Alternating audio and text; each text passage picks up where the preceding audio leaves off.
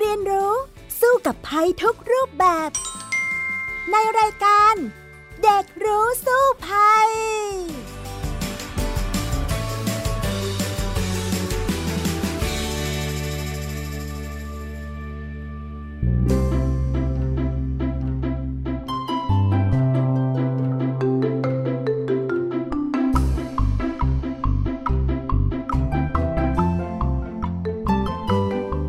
วัสดีค่ะ วันนี้มาพบกันอีกแล้วในรายการเด็กรู้สู้ภัย กับดิฉันดารินกำเนิดรัฐ และน้องแท็ทีพบเกรียงปริญญากิจนะคะ สวัสดีค่ะแท็ค่ะสวัสดีครับ สวัสดีคุณผู้ฟังกันแล้วนะคะ วันนี้เรายังคงจะมาคุยกันในเรื่องของโควิด -19 แต่สิ่งหนึ่งที่ตอนนี้เนี่ยจะต้อง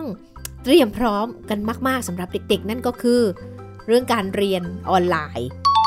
เรียนอยู่บ้านในช่วงโควิด -19 ซึ่ง ดูเหมือนจะระบาดน้อยลง แต่ก็ยังประมาทไม่ได้ใช่ไหมน้องแท็ใช่แล้วครับผมค่ะ เรื่องนี้น้องแท็คิดว่ายังไงบ้างคะก็คิดว่าการเรียนแบบนี้นะครับเป็นสิ่งที่ทั้งดีและไม่ดีครับผม อืม ใช่แล้วล่ะ เพราะว่าเขาเรียกว่าดราม่ากันทั่วประเทศแล้วนะตอนนี้เนื่องจากว่ามีการทดลองเรียนออนไลน์ เรียน on air เรียนแบบทางไกลผ่านดาวเทียมอะไรกันอย่างเนี้ยทั่วประเทศ เพื่อที่จะเตรียม เปิดเทอมกันทั่วประเทศเลย วันที่ 1 กรกฎาคม ตอนนี้พี่ดารินก็เห็นข่าวแล้วก็เห็นดราม่ากันเยอะ ในการบ่นของทุกภาคส่วนในเรื่องของการเรียนแบบนี้ แต่ในฐานะที่น้องแท็เนี่ยเป็นน้องที่เรียน home school เรียนที่บ้าน มากี่ปีแล้วจ๊ะครับก่อนนะผมคิดว่าตั้งแต่ตอนผมน่าจะเรียนตอนขึ้นปหนึ่งมั้งครับถ้าผมจะไม่ผิดนะครับอ่าเป็นเวลากี่ปีแล้วจ๊ะ ถ้าผมนับดีๆนะ น่าจะ 8 ปีมั้งครับ อ่า งั้นน้องแท็นี่แหละเป็นผู้มีประสบการณ์ ฉะนั้นเนี่ยเดี๋ยววันนี้เราจะให้น้องแท็มาช่วยพูดคุยกันนะคะ ถ่ายทอดประสบการณ์หน่อยว่าเรียนอยู่บ้านเนี่ยมันจะทำยังไงดี จะได้ช่วยหลายคนที่กำลังดราม่าอยู่ในตอนนี้ด้วยนะคะ เอาละค่ะ งั้นเดี๋ยวเราเข้าไปสู่ช่วงแรกของรายการเลย นั่นก็คือช่วงรู้สู้ภัยค่ะ ช่วง รู้สู้ภัย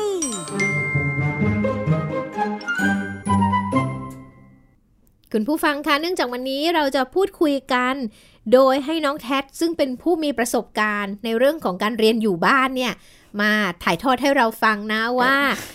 เรียนอยู่บ้านนี้ก็จะทำกันยังไงดี ดังนั้นเนี่ย วันนี้เราจะรวบยอดกันไปเลยนะ ทั้งช่วงรู้สู้ภัยและรู้แล้วรอดนะคะ ก็รอดไปด้วยกันนี่แหละว่าจะต้องปรับตัวกันอย่างไร อย่างแรกเลยเนี่ยยังไม่ให้น้องแท็ถาม พี่ดารินโอ้ถามก่อนเลยว่า ครั้งแรกเลยเนี่ย ตอนที่ตัดสินใจเรียนอยู่บ้านน้องแท็บอกปหนึ่งใช่ไหมตอนนั้น อืมผมคิดว่าน่าจะอนุบาลสองนะครับถ้าผมจะไม่อ๋ผิดอเหรออนุบาลสองทำไมถึงตัดสินใจไปเรียนอยู่บ้านล่ะคะ ก็เพราะว่าตอนตอนแรกนะครับ ผมนะครับ ไปที่โรงเรียนผมเคยเรียนในโรงเรียนมาก่อนอืมแล้วผมรู้สึกมันไม่ค่อยใช่คำตอบสำหรับผมครับเพราะว่าผมเสียเวลากับการเดินทางไปโรงเรียนเยอะมากขนาดเพราะไหนว่าคะๆ คือโรงเรียนผมอยู่ไกลบ้านมากๆ แล้วรถก็ติดมากด้วยครับผมมพ่อก็ต้องไปทำงานใช่ไหมครับ ก็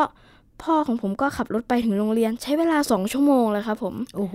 แล้วก็กลับมาบ้านอีกก็สองชั่วโมง ซึ่งเยสี่เวลาชั่วโมงบนถนนเนาะใช่ครับสี่ชั่วโมงบนถนน ซึ่งผมคิดว่ามันไม่คุ้มค่าแล้วก็แบบคือตอนนั้นผมไปเรียนก็แบบด้วยปัญหาการสื่อสารตอนนั้นผมก็พูดไม่ชัดทำให้ แล้วก็ผมเป็นคนขี้อายตอนนั้นมากทำให้แบบ เข้ากับสังคมในโรงเรียนไม่ค่อยได้ แล้วก็โรงเรียนก็ไม่ได้ให้ความรู้อะไรผมมากก็แบบถ้าใครเคยเรียนอนุบาลก็จะรู้ว่าเอ้ยเราก็แค่หลับกินข้าวนอน แล้วก็นั่งบวกเลขนู่นนี่นั่นนิดเดียวเอง แต่ว่าพอเรียนที่บ้านเนี่ย รู้สึกว่าโอเคเราอุ่นใจกว่า มีพ่อแม่คอยสอนกับเราอืมคอยอยู่กับเรากินข้าวตอนไหนก็ได้ ตื่นตอนไหนก็ได้อิสระดีนะอิสระครับผมค่ะ ก็เลยมาเรียนอยู่บ้าน ใช่ครับ อ่า เป็นเด็กโฮมสกูลเลย ทีนี้เนี่ย ตอนเนี้ยกลายเป็นว่า เพราะโควิด -19 ทำให้เด็กทั่วประเทศต้องกลายเป็นเด็กโฮมสกูลไปแล้ว และขณะนี้กำลังทดลองอยู่ พี่ดารินก็เห็นข่าวเยอะมากเลย ดราม่ามากเลยโดยเฉพาะเด็กเล็ก ๆ นะ ก็คือคุณพ่อคุณแม่เนี่ย วันแรกเลยที่เขาทดลองเรียน ทั้งดูทีวีแล้วก็ออนไลน์ ปรากฏว่าโดยเฉพาะทีวี เยอะมากที่พ่อแม่ถ่ายรูปมาว่า เรียนไปได้สิบนาทีจ้าไปแล้วไปแล้ว ไปแล้วคือหลับไปแล้ว คือว่าทั้งหลับทั้งเบื่อแล้วเอก็อเบื่อไม่เด็กได้ไม่ได้จดจ่อขนาดนั้น ใช่ เพราะว่าจะเป็นวัยที่ยากมากสำหรับเด็กเล็ก ๆ เนาะเพราะว่าเขาจะฟุบไปหมดเลยอะไรแบบนี้ ฉะนั้นเนี่ยถามน้องแท็ดีกว่าว่าเออน้องแท็คิดยังไงเกี่ยวกับการเป็นเด็กเล็ก ๆ แล้วก็ต้องมาเรียนแบบนี้คะโอ้โห ผมคิดว่าแบบ ไม่ได้เลยถ้าเป็นถ้าผมเป็นเด็กเล็กๆนะอืมสมาธิมันไม่โฟกัสอยู่แล้วครับอ๋อเหรอเพราะว่าเด็กเล็ก ๆเขาจะแบบไม่ชอบอยู่กับอะไรที่แบบเป็นนานๆนะครับเข้าใจไหมครับ คือเขาจะชอบแบบทำกิจกรรมมากกว่านั่งเรียน เออให้นั่งดูทีวีแป๊บเดียวไปแล้ว ใช่ครับผมเฝ้าพระอินทร์ทีนี้แล้วน้องแท็ดล่ะตอนนั้นที่บอกว่าตั้งแต่อนุบาลสองใช่ไหมเปลี่ยนมาเรียนเป็นโฮมสกูลแล้วเนี่ย คุณพ่อคุณแม่ทำยังไงคะ ให้เราเรียนรู้ได้โดยการอยู่บ้านบางทีมันจะขี้เกียจไหมอะมันจะไม่อยากเรียนไหมในเมื่อเราเป็นเด็กน้อยอยู่ ก็ส่วนใหญ่ตอนที่ผมอายุเท่านั้นนะครับผมก็ไม่ได้เรียนหนักอะไรนะครับ คือ ผมเชื่อว่าการเล่นเนี่ยก็คือการเรียนรู้แล้ว แม่ก็จะปล่อยให้แบบเล่นบ้าง แต่แม่ก็จะบังคับให้เรียนอยู่ดี ก็คือทั้งเรียนทั้งเล่นแต่ว่าจะให้เล่นน้อยกว่าเรียนครับผม อืมนะคะ แล้วคุณแม่มีวิธีการอย่างไร แสดงว่าคุณแม่ก็ต้องอยู่บ้านกับเรา ใช่ครับ ตลอดสิ แล้วก็พ่อก็ออกไปทำงานครับ แล้วแม่ก็จะคอยสอนเรา อืม แบบนั้นแหละครับ ก็คือ พอแม่จะตื่นเช้ามาแล้วก็ทำกับข้าวให้เรากินถูกไหมครับ แล้วก็ห ลังจากนั้นก็จะพาเราเรียนอืมตอนที่ผมเด็ก ๆ นะครับ ผมจำไม่ได้ว่าเป็นยังไงบ้างเพราะเด็กมากแล้ว ก็เท่าที่ผมจำได้คือ ก็จะแบบมีกิจกรรมแบบตัดกระดาษทาสี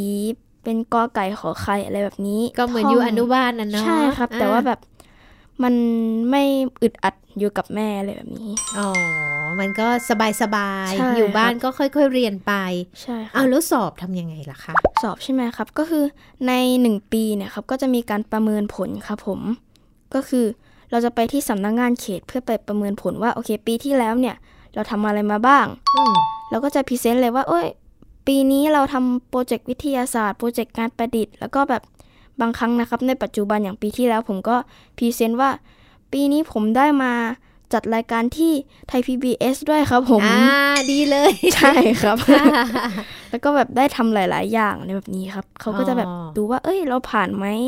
อ่าประมาณนั้นแหละครับ การเรียนรู้ของเรามันก็มีวิธีการประเมินนะใช่ไม่ใช่ครับว่าสอบไม่ได้ใช่ไหมใช่อ่าซึ่งเนี่ยค่ะ พี่ดาวดินก็เห็นว่าตอนนี้ดูเหมือนกระทรวงศึกษาธิการก็ปวดหัวกับการทดลองเรียนมากโอ้เหมือนกันนะ อะเขาก็บอกนะว่าตอนนี้เนี่ย ก็คือจะให้เปิดเทอมวันที่ 1 ใช่ไหมโดยจะต้องประเมินสถานการณ์การตั้งแต่ 18 ถึง 30 มิถุนายนเลย ซึ่งจะเป็นช่วงที่เริ่มเปิดเต็มที่เรื่องของการเรียนการสอนทางไกล ก่อนที่จะเปิดจริง ๆ 1 กรกฎาใช่ไหมคะ แต่ที่ผ่านมาตอนนี้ก็ลอง ๆ กันแล้วล่ะ แล้วทีนี้เนี่ยเขาบอกว่า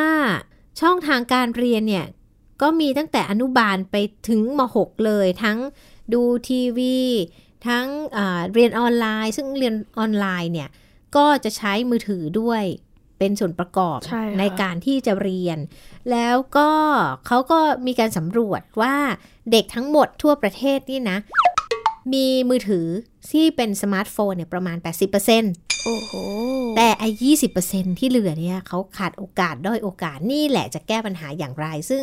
ในขณะเนี้ยกำลังดูแนวทางในการแก้ปัญหาอยู่ จะให้เด็กเล็กดูทีวีแต่อย่างเดียวมันก็ มันก็จะยากไหมล่ะอืมน้องแทดว่า ก็ยากครับ ซึ่งมันก็จะมีการที่จะต้องปรับตัวค่ะ ไม่ใช่เฉพาะเด็กนักเรียน แต่ว่าคุณครูด้วยก็ต้องปรับตัวเช่นกัน เพราะว่า หลายคนเนี่ยเขาบอกว่ามีข่าวนะว่าโรงเรียนนานาชาติเนี่ยถึงขั้นจัดอบรมคอร์สเร่งรัดให้กับครูทุกคนของเขาเลย ในการที่จะสอนออนไลน์อย่างไร เปิดเทอมออนไลน์ ไม่เปิดเทอมจริง ๆ ละเปิดเทอมออนไลน์แบบเนี้ยอ่าแล้วก็จะต้องใช้แอปพลิเคชันทุกสิ่งทุกอย่าง ในการที่จะสอนเด็กออนไลน์ได้อย่างไร มันมันก็เป็นเรื่องโกลาหลสำหรับการเรียนรู้บ้านเราเหมือนกันนะคะอืมครับผม น้องแทดมีความเห็นเรื่องนี้อย่างไรบ้างคะ ผมคิดว่าการเรียนออนไลน์นะครับ เป็นสิ่งที่ดีมากๆครับผม เพราะว่าเด็กนะครับสามารถที่จะเรียกว่าเวลาเราฟังตรงไหนไม่เข้าใจเราสามารถที่จะกอเทปกลับไปเพื่อดูได้ใช่ไหมครับ โอ้โหใช้กดกอเทปเลยเหรอคิดเขาไม่ทันครับอ่าเราย้อนกลับไปดูนะ ย้อนกลับไปโบราณเลยครับ นั่นน่ะสิ เออ ก็อย่างนั้นแหละครับผมอ่าแล้วก็ย้อนไปดูได้โอเคใช่มันก็เป็นครับข้อดีเหมือนกัน ซึ่งน้องแทดเองเนี่ยเรียนอยู่บ้านเนี่ยใช้เรียนออนไลน์บ้างไหมคะ เรียนครับผมเรียกว่าเรียนก่อนที่จะมีโควิดอีกครับ เพราะว่าอืมคือบางกิจกรรมอะครับพ่อแม่ไม่สามารถที่จะสอนได้ แต่ว่าผมก็เรียนจากออนไลน์นี่แหละครับ เรียนกับครูยูนี่แหละครับครู YouTube ครับโอ้โหครู YouTube ใช่ฮะอ่าพ่อกับแม่จะเรียกว่าครูยูครับ แล้วก็บางสิ่งที่แบบเรา เราต้องการที่จะหาข้อมูล ผมก็จะเรียกว่าอากูครับ Google ครับผมอ๋อนั่นคือวิธีการพูดอ่ถูกาก็แสดงว่าอ่าสำหรับอ่าน้องแทดเองน้องแทดตอนนี้เรียนอยู่ชั้นอะไรคะอ๋อตอนนี้ผมเรียนอยู่ชั้นมหนึ่งแล้วครับผมอ่ามระดับหชั้นึ่งอ่าตอนประถมนี่ก็เรียนกับครูยูกับครูกูเนี่ยมานานหรือยัง ก็เรียกว่าไม่ได้นานมากแล้วครับ เพิ่งเรียนเมื่อสองสามปีที่ผ่านมาครับแต่ชอบไหมคิดว่าดีไหมก็คิดว่ามันก็ดีนะคะเพราะว่าบางครั้งแบบ พ่อแม่ก็ไม่สามารถสอนได้ ก็ครูยูก็จะอธิบายออกมาได้อย่างดีครับกับอากูก็ช่วยได้นะกูเกิใช่ครับอ่าค่ะ ซึ่งตอนนี้นะข่าวเขาก็บอกนะว่าเด็กเนี่ยจะมีกำหนดเปิดภาคเรียนที่1ณขณะนี้นะครับก็คือวันที่ 1 กรกฎาคมถึง 13 พฤศจิกายน 63 แล้วเทอม 2 ก็คือ 1 ธันวาคมถึงอ่าเมษายนปี 64 ต้องปรับอ๋อปรับตัวกันแบบนี้ ซึ่งไอการปรับตัวอย่างที่บอกแล้วล่ะค่ะว่าการเตรียมความพร้อมตอนนี้ก็ค่อนข้างลำบากนิดนึง เพราะว่าในกลุ่มของเด็กที่เป็นเด็กเล็ก เด็กที่ด้อยโอกาสต่างๆ การปรับตัวของครู พี่ดารินก็เห็นว่ามันก็เป็นปัญหาแหละ แล้วก็มีหลายคนนะออกมาพูดว่าเป็นห่วงเด็กเล็กมาก ๆเลย เพราะว่าเขาอะปรับตัวยาก นอนหลับกันหมด ในการดู เพราะว่าบางทีเนี่ย เนื้อหาที่เอามาฉายให้เด็กดูมันก็ก้าวเก่าไม่ถูกใจไม่จูงใจใช่ครับใช่ไหมเอ่อเด็กยุคใหม่เขาก็ต้องการอะไรที่มันเร้าใจหน่อยใช่อ่าแถมให้นั่งดูเฉยๆ เด็กก็เบื่อหลับไปซะอีกด้วยอะไรแบบนี้แล้วธรรมชาติของเด็กเล็กเนี่ยต้องชอบเล่นกับเพื่อนอารักษาระยะห่างไม่ค่อยได้อะไรแบบเนี้ยแต่มันก็มีเรื่องลำบากเหมือนกันหลายคนบอกว่าเปิดเทอมปกติเถอะ ไหนๆก็ไหนๆแล้วบ้านเราก็ไม่ค่อยมีใครติดแล้วใช่ไหมอะไรแบบนี้อืมทางน้องแทดเนี่ยอะถามแทดก่อน แทดมองยังไง เปิดเทอมปกติได้ไหม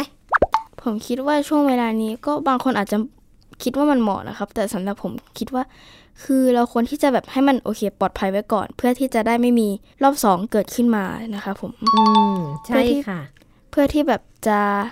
ควบคุมได้ พอเราควบคุมเสร็จปุ๊บก็คือแบบมันจะหายไปเลย จะได้ไม่กลับมาอีก ถ้ากลับมาอีกเราก็ต้องแบบ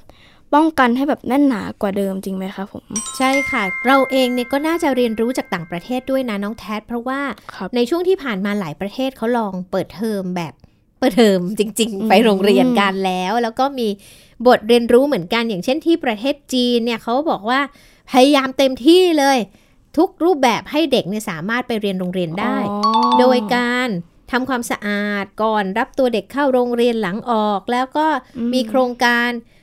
หมวกที่มันเขาเรียกว่าหมวกหนึ่งเมตรใช่ครับเคยเห็นแต่ว่าข่าวไหม เคยครับ แต่ของผมเห็นเป็นปีกครับ แบบเป็นปีกแบบปีกนกแบบให้ห่างๆไปเลย บางคนใส่หมวกเหมือนเป่าบุญจิ้นนะใช่ยาวๆไม้หนึ่งยาวมากเมตรติดหัวโอ้อะโหไรแบบเนี้ย ให้มีเด็กติดก็หนวดไหมเนะครับโอ้ลำบากเหลือเกินอะไรแบบนี้นะ ในการให้เขาอยู่ห่างๆกันใช่ไหมอ่าอันนี้ก็เป็นเรื่องของการพยายามสอนให้เด็กเรียนรู้ระยะปลอดภัย 1 เมตร อย่างเงี้ยค่ะอ๋อแล้วก็ใส่หน้ากากอนามัยอะไรกันต่างๆ นานานั้นประเทศจีน ก็เป็นส่วนหนึ่งแต่มีอีกประเทศหนึ่ง ก็คือเดนมาร์กค่ะ เขาบอกว่าครับเด็กเล็กชั้นอนุบาลถึงป .5 เนี่ยเขามีมาตรการคือลดเด็กลงห้องหนึ่งอะให้มีเด็กไม่เกิน 15 คน แล้วก็แบ่งมุมให้เด็กอยู่กระจายกระจายกันนะคะ แล้วก็ต้องรักษาระเบียบเรื่องความสะอาดด้วย ให้พกขวดน้ำส่วนตัวไปเอง เด็กก็ต้องนั่งห่างกัน 2 เมตร แล้วล้างของเล่นวันละสองครั้งโอ้โหลำบากเหมือนกันนะ ที่เดนมาร์กทำแบบนี้ แล้ว ไม่เช่นนั้นเนี่ยมันก็ยังมีอีกหลาย ๆ ประเทศเหมือนกันที่ไปเปิดเทอมแล้วเนี่ยเกิดเรื่องกลับมาอีกจะต้องไปปิดใหม่อีก ยกตัวอย่างเช่น เกาหลี เกาหลีใต้นี่แหละค่ะ ก็เปิดเรียนวันแรกเลยผ่านไปหนึ่งสัปดาห์เท่านั้นได้สั่งปิดอีกรอบนึงโอ้โหเพราะว่าโรงเรียนมัธยม 75 แห่งเนี่ยไปเจอว่ามีเด็ก 2 คนติดโควิด -19 ก็เลยทำให้จะต้องปิดกลับไปเหมือนเดิมอีกรอบหนึ่งหรือว่าที่ฝรั่งเศส เขาบอกว่าก่อนหน้านั้นเนี่ย ก็มีผู้ติดเชื้อเยอะมากใช่ไหม แล้วก็ไปเปิดเทอมปุ๊บก็พบว่าอย่างน้อยเด็ก 70 คนในเนอร์เซอรี่กับโรงเรียนประถมเนี่ยค่ะ ไปติดโควิดขึ้นมาจากการไปโรงเรียนอีกอ่าโอ้โห ก็เลยต้องล็อกดาวน์ใหม่เลยปิดอีก 40,000 กว่าแห่งโรงเรียนให้เด็ก ก็ต้องเรียนอยู่กับบ้านอีกดังนั้นเนี่ย การที่เราจะไปเรียกร้องบอกเปิดโรงเรียนเลย เราไม่ติดแล้ว มันก็อาจจะเสี่ยงอยู่นะ เพราะว่าหลายประเทศเนี่ยเขาโดนกันไปแล้วนะคะ ฉะนั้นเนี่ยมันอาจจะต้องยืดหยุ่นนะในการปรับตัวเพื่อว่าจะทำให้ทำไงเรียนอยู่บ้านได้ ทีนี้เนี่ยมาถามน้องแท็หน่อยว่า การที่มาเรียนอยู่บ้านแบบเนี้ย จากประสบการณ์ตัวเองเรียนมาก็หลายปีอยู่บ้านเนี่ยครับทำยังไงให้มันสำเร็จทำไงให้ให้เด็กได้ความรู้แล้วก็สอบผ่านได้อะไรต่างๆ ด้วยอะอ๋คะอก็ผมก็จะซื้อหนังสือแบบฝึกหัดมาแล้วก็เรียนครับผม ส่วนบางวิชาที่แบบอะสมมติบางครอบครัว พ่อแม่ไม่มีเวลาว่าง หรือว่าพ่อแม่ไม่เข้าใจใช่ไหมครับ ก็สามารถที่จะถามก็ครูคนนั้นแหละครับครูอยู่ถามคุยคอรูยู่อยู่อีกแล้วอ่าเพราะว่าก็จะแบบมีคำตอบนะครับ ค่ะ แบบบางอย่างแบบอาวิชาวิทยาศาสตร์นะครับ ตอนแรกผมไม่เข้าใจแล้วก็สักพักผมก็ไปดูใน YouTube เขาก็จะสอนว่าโอเค ตรงเนี้ยมันเป็นอย่างนี้ผมเรียนเรื่องแสงอยู่ ตอนแรกไม่เข้าใจเลยอืมพอเข้ามาพอผมเห็นภาพปุ๊บผมก็จะอ๋อมันเป็นอย่างนี้แบบนั้นแหละครับผมอ๋อแสดงว่าครูยู YouTube ช่วยได้ ก็ช่วยได้ในระดับหนึ่งครับผมอืมอืมแต่ว่าบางคนก็จะจะชอบไม่เข้าใจมั่งก็ต้องมีครูที่แบบสามารถที่จะ ถามแล้วก็ตอบได้เลยครับ ก็น่าจะเป็นส่วนนี้นะ เพราะว่าตอนนี้กระทรวงศึกษาธิการเนี่ยเขาก็บอกว่าไม่ใช่ว่าพอเรียนกันออนไลน์แล้วคุณครูไม่ทำอะไรเลย คุณครูก็ต้องทำเยอะขึ้นด้วยซ้ำใช่คนั่นรับคือหมายความว่าเขาจะให้เรียนควบคู่กันไป เช่น สมมุติว่าให้ดูทีวีแล้ว แล้วก็จะต้องมาเข้ามือถือเข้าแอปเนาะอ่าอาจจะแชทไลน์กันวิดีโอคอลกัน แล้วก็คุยกับคุณครูด้วยอ่าหรือว่า ใช้แอปที่ผู้ใหญ่ใช้กันเนาะที่มันจะเป็นแอปประชุมออนไลน์ แบบซูมอะไรแบบเนี้ยค่ะ ก็จะทำให้เด็กเนี่ยได้มาปฏิสัมพันธ์กับคุณครูด้วยเหมือนกัน ใช้ควบคู่กันไปสำหรับเด็กที่สามารถเข้าถึงได้ แต่โอเค มันก็มีปัญหาด้านเทคนิคเหมือนกันนะน้องแท็อย่างเช่น ถ้าเน็ตที่บ้านไม่แรงทำยังไงอ๋อใช่อะไรครับแบบนี้ก็ต้องต้องแก้กันนะต้องใช้โอกาสตอนนี้ในการแก้ปัญหา แต่ถ้าถามว่า แม้ไม่มีครูเลยเนี่ยสำหรับน้องแท็ที่ผ่านมา คือแม่เป็นครู คุณพ่อเป็นครูใช่ไหมครับแล้วก็มีครูอยู่เป็นเพื่อนอือฮึอ่าจุดนี้เนี่ยมันก็น่าจะรอดได้เหมือนกันใช่ไหมคะ ก็ผมคิดว่าจากประสบการณ์ที่ผมมีทั้งหมดนะผมก็คิดว่ารอดครับ เพราะว่าการเรียนแบบนี้อะทำให้เราเข้าใจอะไรมากขึ้น เพราะว่ามันจะไม่มีตัวกวนส่วนมากสุดก็คือมีน้อง มีน้องมากวน ถ้าอ่าเรียนที่บ้านนะครับแต่ค่ะถ้าเรียนในโรงเรียนแบบอะแบบ เราเรียนอยู่ดีๆ ตั้งใจเรียนเพื่อนมาเตะขาเก้าอี้ทำยางลบตกปาข้าวของใส่อะไรแบบนี้ครับอืมก็แบบทำให้เราไม่ค่อยมีสมาธิ แต่ว่าพอเราเรียนอยู่ที่บ้านเนี่ย เรามีสมาธิแบบนี้ครับ ทีนี้เนี่ยพี่ดารินก็สงสัยว่าอะการเรียนอยู่ที่บ้านที่น้องแท็เล่าเนี่ยมันก็มีข้อดีเยอะ แต่มันอาจจะมีข้อเสียไหมเช่น เราไม่ได้เจอเพื่อนไหมไม่มีปฏิสัมพันธ์กับเพื่อน ซึ่งเป็นเป็นสิ่งสำคัญสำหรับเด็ก ๆ เหมือนกันใช่เนี่ยครับ เราแก้ปัญหาได้อย่างไรคะอืมผมตอบได้เลยครับว่าหลาย ๆ คนอาจจะคิดว่าโฮมสคูลเนี่ยดูเหมือนมันไม่มีสังคมเหมือนไม่มีเพื่อนเลย แต่ว่าความจริงแล้วนะครับ เยอะกว่าในโรงเรียนครับ จริงเหรอ จริงครับผม เพราะยังว่าไงคะเราจะมีกลุ่ม เรียกว่าแบบเป็นกลุ่มโคออปนะครับผมก็คือ ทุกคนจะแบบไปเจอกันของผมทุกๆ วันพฤหัสครับ ก็จะไปเจอกันจะไปเข้ากลุ่มกันแบบทำกิจกรรมร่วมๆกันอะไรแบบนี้เล่นกันอะไรแบบนี้ครับ แต่ว่าตอนนี้ก็ได้หยุดไปนะครับ แล้วก็มีที่อื่นอีกครับผม แล้วก็อย่างผมเป็นคริสเตียน ผมก็อยู่ในโบสถ์ก็มีเพื่อนเล่นที่นั่นอีก โอ้โหแบบ สังคมเอาจริง ๆ มันเยอะมากเลยครับผม อืมแสดงว่าคือกลุ่มเด็กโฮมส o ูลด้วยกันเองเนี่ย ก็จะมีการใช่กิจกรรมคบเจอกันครับ เจอกันอยู่แล้วก็มีเพื่อนแบบเดียวกันเล่นกัน ใช่ครับ แล้วก็อ่ามีมีเพื่อนบ้านในแบบนี้ด้วยครับ เล่นกับเด็กๆในหมู่บ้านด้วยไหมเพื่อนก็เล่นข้างบ้านครับผมอืมแต่ก็ไม่ได้เล่นเป็นประจำก็ต้องตอนนี้ก็ต้อง keep distancing อยู่เหมือนกันครับผมอืค่ะ แต่อย่างถ้าหากเราไปโรงเรียนเราก็อาจจะได้เจอเพื่อนทุกวันเลย มันจะสนุกกว่าใช่ครับค่อยๆ มาเจอทีละครั้งทีละครั้งอืมแบบนี้ไหมคิดว่ายังไงสำหรับผมแล้วผมคิดว่าผมไม่เหงา แต่ว่าก็บางครั้งก็จะรู้สึกว่าเอ้ยทำไมเราไม่อยู่ในโรงเรียนมั่งเราก็คิดถึงเพื่อนมั่งอะไรแบบนั้น แต่ว่าแบบรวมๆแล้วผมว่าก็โอเคนะครับที่แบบต้องอยู่คนเดียว หมายถึงอยู่แบบไม่ได้อยู่กับเพื่อนอะไรแบบนั้นครับ ค่ะ อย่างตอนนี้เราก็ต้องปรับตัวนะ อย่างที่เรียกกันว่า new normal ด้วยใช่ต้องปรับครับวิถีชีวิตใหม่ คือเราต้องอยู่กับเจ้าโควิด -19 ไปอีกสักพักใหญ่ อาจจะเป็นปี อาจจะเป็นปีใช่ไหม ฉะนั้นเนี่ยการเรียนมันก็เลยจำเป็นที่จะต้องปรับตัวไปด้วย ทีนี้เนี่ยเอ่อน้องแทดเองเนี่ยคิดว่าอย่างไรบ้าง เกี่ยวกับเอ่อเรื่องของการที่จะต้องทำตารางเรียนอ๋อตาราง ในเรียนการเรียนอยู่บ้านเนี่ยมันจะฟิกตารางไหมแล้วมันจะทำไงให้ไม่เครียด แล้วก็ทำให้เรียนมีประสิทธิภาพได้คะอืมสำหรับผมนะครับผมคิดว่า ตารางเรียนของผมอะผมมีครับ ขออนุญาตไล่เป็นทีละวันนะครับผมอ่ายังไงคะ วันจันทร์นะครับพ่อของผมก็จะไม่ต้องทำงาน ก็เลยเป็น Family Time พ่อของผมก็จะแบบบางครั้งก็เข้าครัวทำอาหารให้กิน แล้วก็แบบบางครั้งพ่อก็จะแบบสอนเรื่องนู่นนั่นนี่ แล้วก็บางครั้งตอนที่ยังไม่มีโควิด ก็จะพาไปเที่ยวอะไรแบบนี้บ้างครับผมอืมส่วนวันอังคารนะครับ ก็จะเป็นการเริ่มเรียนแล้วครับผมก็เหมือนวันจันทร์เป็นการพักแล้วก็อ๋อวันหยุดอังใช่แล้วก็อ่าเริ่มเรียนวันอังคาร ก็คือ วันอังคารสำหรับผมก็คือตื่นเช้ามา8ปดโมงแล้วก็กินข้าวทำทุกอย่างให้เสร็จ ตื่นเช้ามาก็เฝ้าเดียว แล้วก็เอ่อทำกิจกรรมหลาย ๆ อย่างนะครับผมแบบนั้นแหละครับ แล้วก็พอถึงตอนบ่ายก็ทำแบบฝึกหัด ก็จะเป็นแต่ละวันวิธีการเรียนของผมก็เป็นวันหนึ่งภาษาอังกฤษวันหนึ่งภาษาไทย วันหนึ่งคณิตศาสตร์วิทยาศาสตร์ บางวันก็จะมีโปรเจกต์บางวันแม่ก็จะเสนอให้ทำนู่นนั่นนี่ แล้วก็แบบมี โปรเจกต์วิทยาศาสตร์ โปรเจกต์การประดิษฐ์สิ่งของแบบนี้เป็นต้นครับผม แล้วก็วันอังคารตอนเย็นนะครับ ผมก็จะไปที่ทำงานพ่อนะครับ เพื่อที่จะไปช่วยงาน เพราะว่าผมชอบในการที่จะทำสื่อเรียกว่ามีเดียนะครับผมก็จะแบบทั้งแบบถ่ายรูปถ่ายวิดีโอทำไฟแบบทำสิ่งต่างๆ แบบนี้ครับเป็นการเรียนรู้อีกแบบหนึ่งแล้วก็วันพุธก็จะแบบเป็นบางครั้งก็จะมีโปรเจกต์วิทยาศาสตร์พวกนี้ให้ทำครับผม แล้วก็วันพฤหัสก็น่าจะเป็นแบบบางครั้งก็เรียนในแบบฝึกหัดอะไรแบบนี้มั่งครับผม แล้วก็วันศุกร์ก็จะเรียนเหมือนกันทั้งพุธพฤหัสแล้วก็ศุกร์ครับผมอืมก็จะแบบเรียนคะๆกันไปนะครับ แล้วก็วันเสาร์ก็จะได้พักผ่อนมั่งอะหยุดใช่ไหมใช่เสาร์ครับอะแล้วอาทิตย์ล่ะคะ อาทิตย์ก็ ไปโบสถ์ครับผมโอ้งั้นแสดงว่าหนึ่งวีคเนี่ย หรือหนึ่งสัปดาห์เนี่ย หยุดสามวันสิ ใช่ครับ โอ้เยอะกว่าดีใจโรงมากเรียนอีกใช่ไหมดีใจมาก แต่ว่าเออความรู้ก็น่าจะเท่ากันมั้งครับเออสุดยอดดีเหมือนกันนะ อาจจะเป็นไอเดียที่ดีนะคะสำหรับคุณพ่อคุณแม่ที่ต้องเตรียมการเรียนการสอนน้อง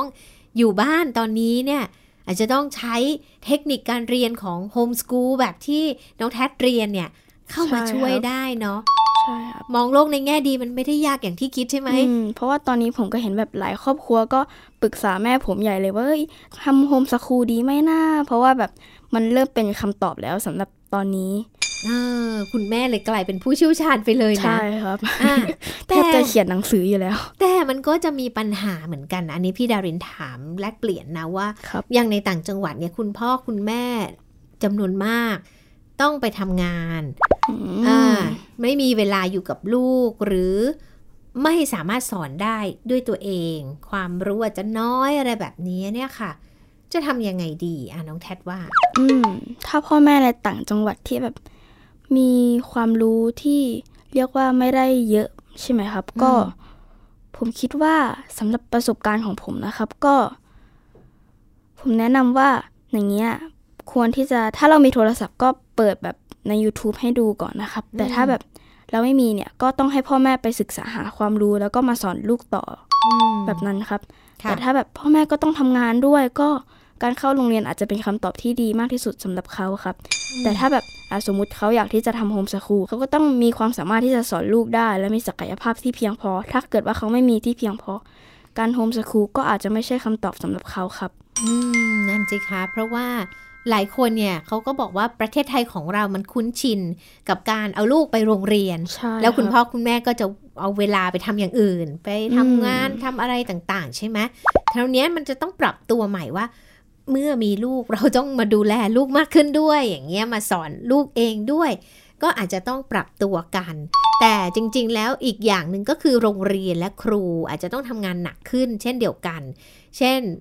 ปัญหาของคุณพ่อคุณแม่ที่อาจจะต้องออกไปทำไร่ไถนา